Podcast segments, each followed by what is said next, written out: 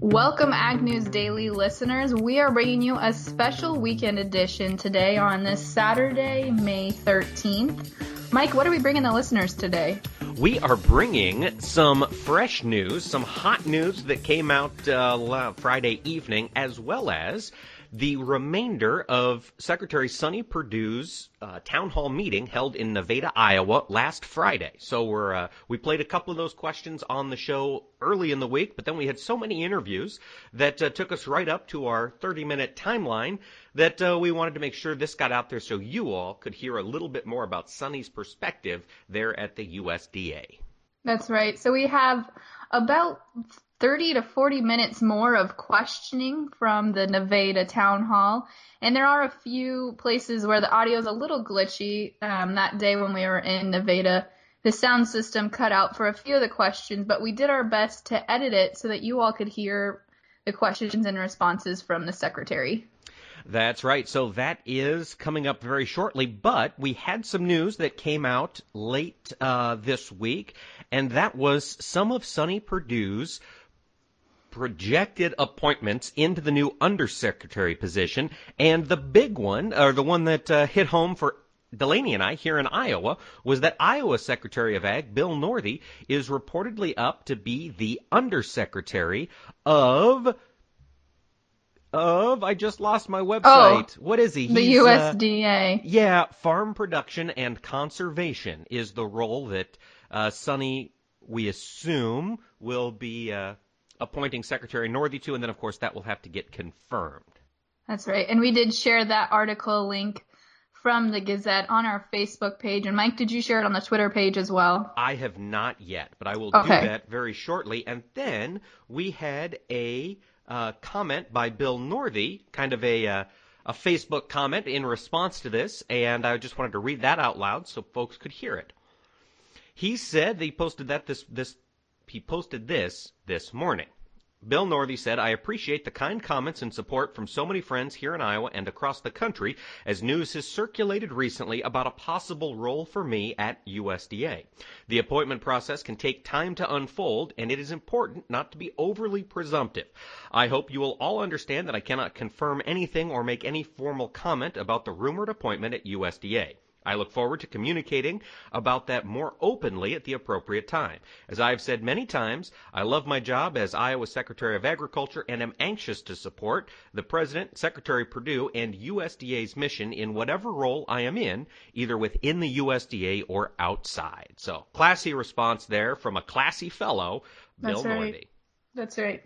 Yeah, and I think that that would be awesome if he was in DC, but of course we don't really want to lose him in Iowa either. So that's the news we had overnight. We will keep you apprised as uh, this eventually makes its way into the Senate and these roles are filled at the USDA.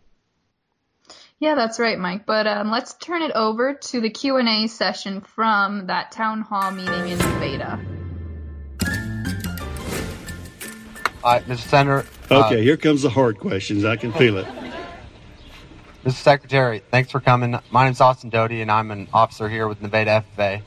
Um, uh, as you tell, renewable energy is really important to us here in Iowa, especially here in Nevada.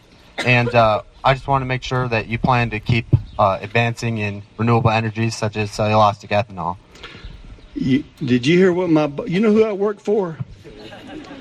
I work for a fellow by the name of Donald J. Trump.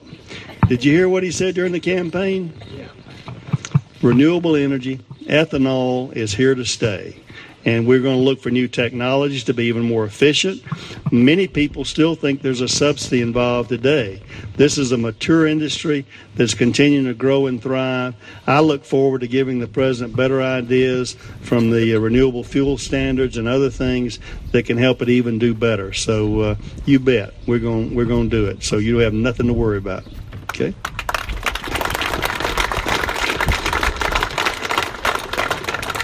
Mr. Secretary, uh, appreciate your kind words on the renewable fuel standard uh, and, and, your comments on ethanol. I'll throw in biodiesel as well. And you, you like to keep it short and to the point and direct, so I just would like to have Bill bring you up a button here that kind of is our message from uh, Iowa Agriculture here. Don't mess with the RFS. so. I think that was just my. Uh, I got that message. I think the uh, the boss. That's what he said. We're not going to mess with RFS. So uh, there you go. Mr. Secretary. Yes. Uh, Dave Struthers, uh, pork producer uh, from Collins, Iowa, just here in Story County as well. Known the Cousers and have the utmost respect for them, just as you gave them accolades for. They're well deserving of it. Um, you know, as a veterinarian, what a foreign animal disease could do to the United States of America. If we were to get something such as foot and mouth disease, uh, it wouldn't just hurt animal agriculture, it would hurt the whole economy of the United States with the quarantines and zones like that that would be shut down. Um, I would uh, encourage you to look at uh, getting the vaccination, uh, vaccines we need, uh, and the capability to get those vaccines distributed if we were to have something uh, that horrible happen. Well, you're exactly right. Uh, just the fear of that can sh- send shockwaves through the U.S. economy, and uh, we're well aware of that. We've seen an example here in 15, and we're still threatened with it in other parts of the country just with avian influenza. So uh, you may know, you may not know that after I leave here, I'm heading up just up the road to Ames. There's a little facility called APHIS up there. Uh, they're world class, world renowned, and uh, one of their mission areas is vaccines, vaccine technology. And I want to hear from those professionals, those scientists, those biologists up there, how we can best protect ourselves and be prepared for any kind of threats. When you talk about terrorism, we've got to understand that foodborne terrorism is there. We've got to be prepared for it. And uh, if you really want to disrupt an economy, uh, then you can do it that way. We see that even with any kind of foodborne illness out here. Uh, it can hurt uh, a lot of areas there. And when you don't, our goal for American agriculture is to have an oath to the American people that we commit to them that their food they feed their families with every day is safe and wholesome, and that means being prepared, whether it's vaccinations being stored or otherwise. So that's a great point. Thank you.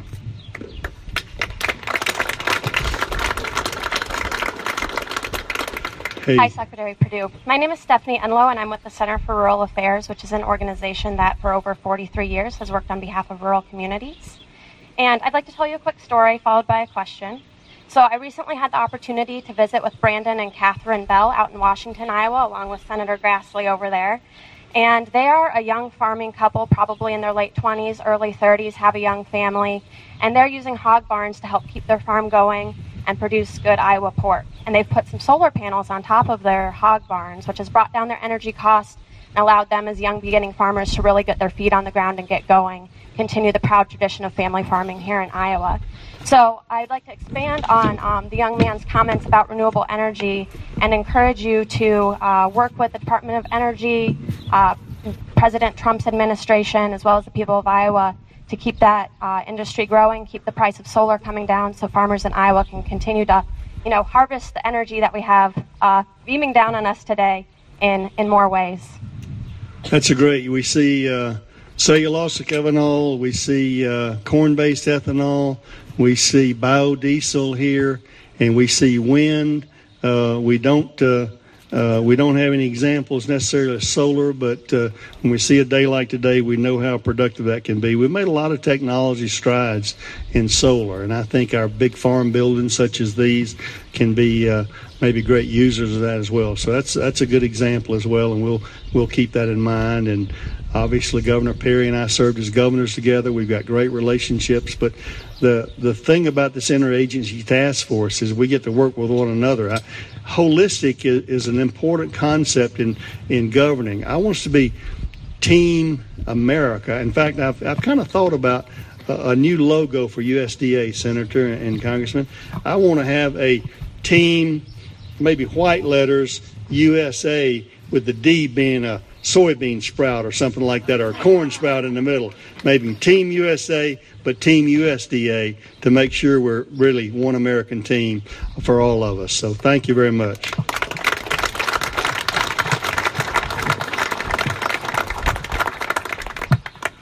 Hello. Uh, Mr. Perdue, thank you so much for coming to Iowa.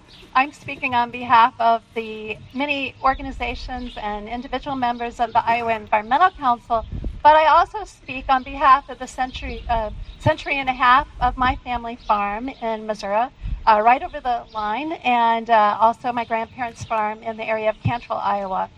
And I want to say that one of the things that uh, agricultural and environmental concerned citizens all agree on is that we need to work together to make sure that the farmers that want to proactively uh, take steps to protect our land and water have the support they need. It costs a lot in some cases to use the practices that will make a difference. And we really encourage you to become a staunch defender of the farm conservation programs that were mentioned here. Sometimes it might be paperwork that is keeping people from implementing those practices, but a lot of times there's just long waiting lines because there's not enough money for the eligible people that are enrolled, uh, both for the programs themselves and for the technical assistance that it takes to deliver them. So we hope you'll support our working lands conservation programs. Thank you. Thank you very much. I think that's a good point. The USDA does a lot of things very, very well. Unfortunately, right now, technology is not one of them. From that, if we were Amazon, we'd be out of business. And if we USDA uh, operated, if Amazon operated like USDA technology was, they'd be out of business. So we got a lot of challenges. It takes a lot of money. We've tried that way and uh, we're committed to have an integrated database system that uh, that serves farmers for lines. I want to give you a quote that I didn't use in my remarks, but I, my father passed away in 1998. He was a lifelong farmer. We were diversified row crop. He unfortunately loved truck farming as well, so I've had my share of watermelons and cantaloupes in my hand, as well as I put my way through college with sweet corn. But you know, I can still hear his voice ringing. We were we were owners. We owned most of our land, but we rented some land around us. And sometimes when he'd tell me in December when that lease was going to run out in the end of December, and we didn't know if we were going to get it the next year or not. He said, "Well, order the lime trucks and and lime that farm over there owned by Mr. Johnson." And I said, "Well, Daddy, we we don't know if we're going to have that next year." He said, "Son, let me just tell you something. Whether we're renters or owners." We want to leave it better than we found it, and that's what uh, that's what we want to do from the USDA. That's what we want to do for our land. It's God's bestowment upon us, and we are all stewards, whether we own this land or whether we rent it. We want to leave it better than we found it. So that's our heart.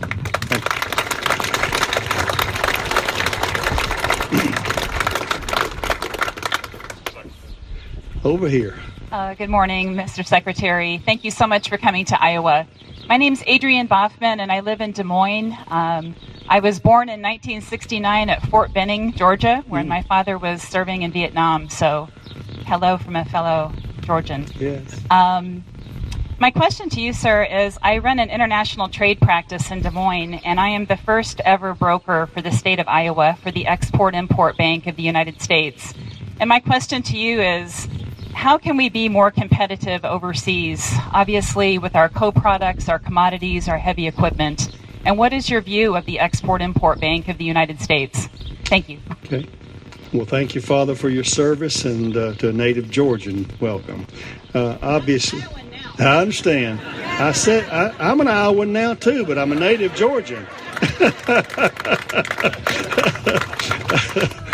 uh, obviously uh, the the resources, the money is funding is important for the financing of agricultural commodities world. What are the barriers there? And that's what we want want to do overall. We know that when the Chinese uh, get their teeth and uh, into U.S. Uh, beef, they're going to want more of it. But obviously, we've got we don't have as free and fair economic systems around the world as we have in this country here. We're kind of seeing a little bit of that in the Canadian dairy issue right now. So we've got to we've got to negotiate uh, fairness and American farmers are not afraid of competing. We don't want barriers. We want to, to open those up because we know that we can compete. Some of that is financial in, in certain areas. Uh, we know that Cuba could be a consumer. They've got to they got to resolve their financial issues, their human rights issues on that. But mostly, it's a matter of uh, breaking down the tariffs. Tariffs there. We've got societies in here who protect some politically powerful producers in other countries who are not nearly as efficient as we are, and that's what we have to negotiate in that way. It has to be balanced, obviously. Uh, NAFTA's been great for. Uh, for agriculture, maybe not as great for manufacturing. So we've got to balance that out where the American economy can thrive across the uh, across the spectrum uh, of good uh, uh, uh, of all the things that we do well. Okay. Good morning, Mr. Secretary. my name is Kent Schescke. I'm with an organization called the Council for Agricultural Science and Technology. We're, we're based in Ames, but work nationwide. Um, American agriculture uh, anxiously but patiently uh, waited for uh, President Trump to nominate you and go through the process to get you in this position. I think the next part of it is as you think about how you build out your team at USDA, uh, critical the deputy, the undersecretaries that will be a part of your team to kind of stand up and enact a lot of the policies that will help American agriculture. What's your time frame? What do you see the time frame of that being to get those critical positions filled? I'd say as soon as possible, and hopefully we won't have the lengthy confirmation process. About 17 of these individuals are going to be Senate confirmed. Uh, obviously, there's a lot of paperwork involved.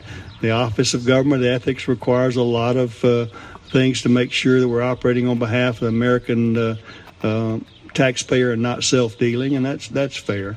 But we've uh, we've spoken to a lot of people. We've identified some great people. I think the president will be very anxious to appoint these people as quickly as possible. But standing up a new administration is tough. It takes time. But I, I want to tell you, we've got uh, some hardworking people there. Uh, you might have heard of Dr. Sam Clovis. He's been there at the Beachhead team. Brian Klippenstein from uh, Kansas City has been there. I've had a couple of folks there. We're building out a team there. My executive assistant is an Iowa farm girl from Le Mars, Rachel Pick, and uh, she's got a heart for agriculture. So we're building out a team. I think the timeline uh, you'll probably hear some announcements in the next uh, couple of weeks. We got to get these people through the process and do that. I've even had some suggestions from Iowa about some good people.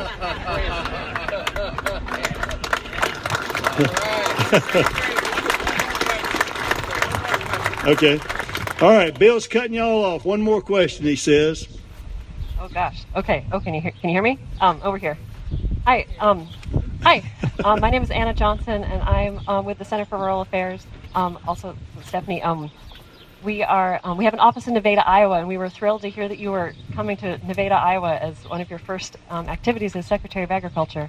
my question is that I'm not from a farm background, but I worked on a couple of farms when I got out of college because I thought, you know, because I was inspired by, you know, the the because agriculture is just so great. I think everybody here can agree with that. Um, but I kind of learned firsthand through that experience how um, capital intensive it can be for a young person who's not from a farm family and doesn't have kind of a family business to, to um, grow up and take over. Um, how hard it is to get started. And I was wondering what you're going to, what your plans are to help um, help the next generation of farmers coming up, and um, and how we can kind of yeah, do that. Great question. Obviously, uh, if you're the beneficiary of a multi generational farm, that's great, but not all of us are, as you indicated that way. There are programs for young farmers, whether they're loans or grants, to help them. But I think, again, when these young people in school and in college understand the breadth, the depth, the vastness of American agriculture in so many jobs, then uh, they can begin in one place and move to another. I just met a young Iowa farm couple down at uh, uh, the uh, uh, the broadcast earlier down there with the Cinco de Mayo, and their father farms, but they they're working outside the farm now, but they just put in some hog barns in to move into that. So uh, uh, it's a it's entrepreneurship at its best. We want to be a help. Farmers aren't looking necessarily for a handout, but they don't. They want to remove the barriers there and it's a very capital intensive uh, or, you know operation as you said. And uh, but the creativity and various ways of growing energy and growing uh, protein and, and growing grains uh, is is one of those noble professions. I hope it inspires many people. FFA boy oh there uh, I thought y'all left but uh, the girls are hanging with me. But that inspire them to understand the nobility uh, the righteousness of American agriculture. So thank you very much. Thank you all so much. It's been great to be with you. Thank you. All right, folks. Well, you heard it here. That was Secretary Sonny Perdue in Nevada, Iowa at Couser Cattle Company last Friday. So Friday the 2nd, the 3rd, the 4th, the 5th. There we go. One of these days we'll get it right. That was uh, May 5th, Sonny Perdue. And, um, you know, you can really hear his passion for agriculture in a lot of his comments. Didn't you think, Delaney? Mm-hmm. Yeah, definitely. He was, I just, I mean, we both said it, but he is just so fun to listen to. His accent definitely helps with that. But he's just very passionate for agriculture and he has a background in agriculture. He does. And next week we will be covering all sorts of fascinating aspects of this great industry we call agriculture. So we encourage all of you to tune in all week next week and hopefully by mid next week we will be live with agnewsdaily.com and that will be one more spot for you to collect some news and some articles and some of our thoughts on the world of agriculture. With all that being said, Delaney, am, am I forgetting anything? I don't think so, Mike. Should we let the people go? Let's let them go.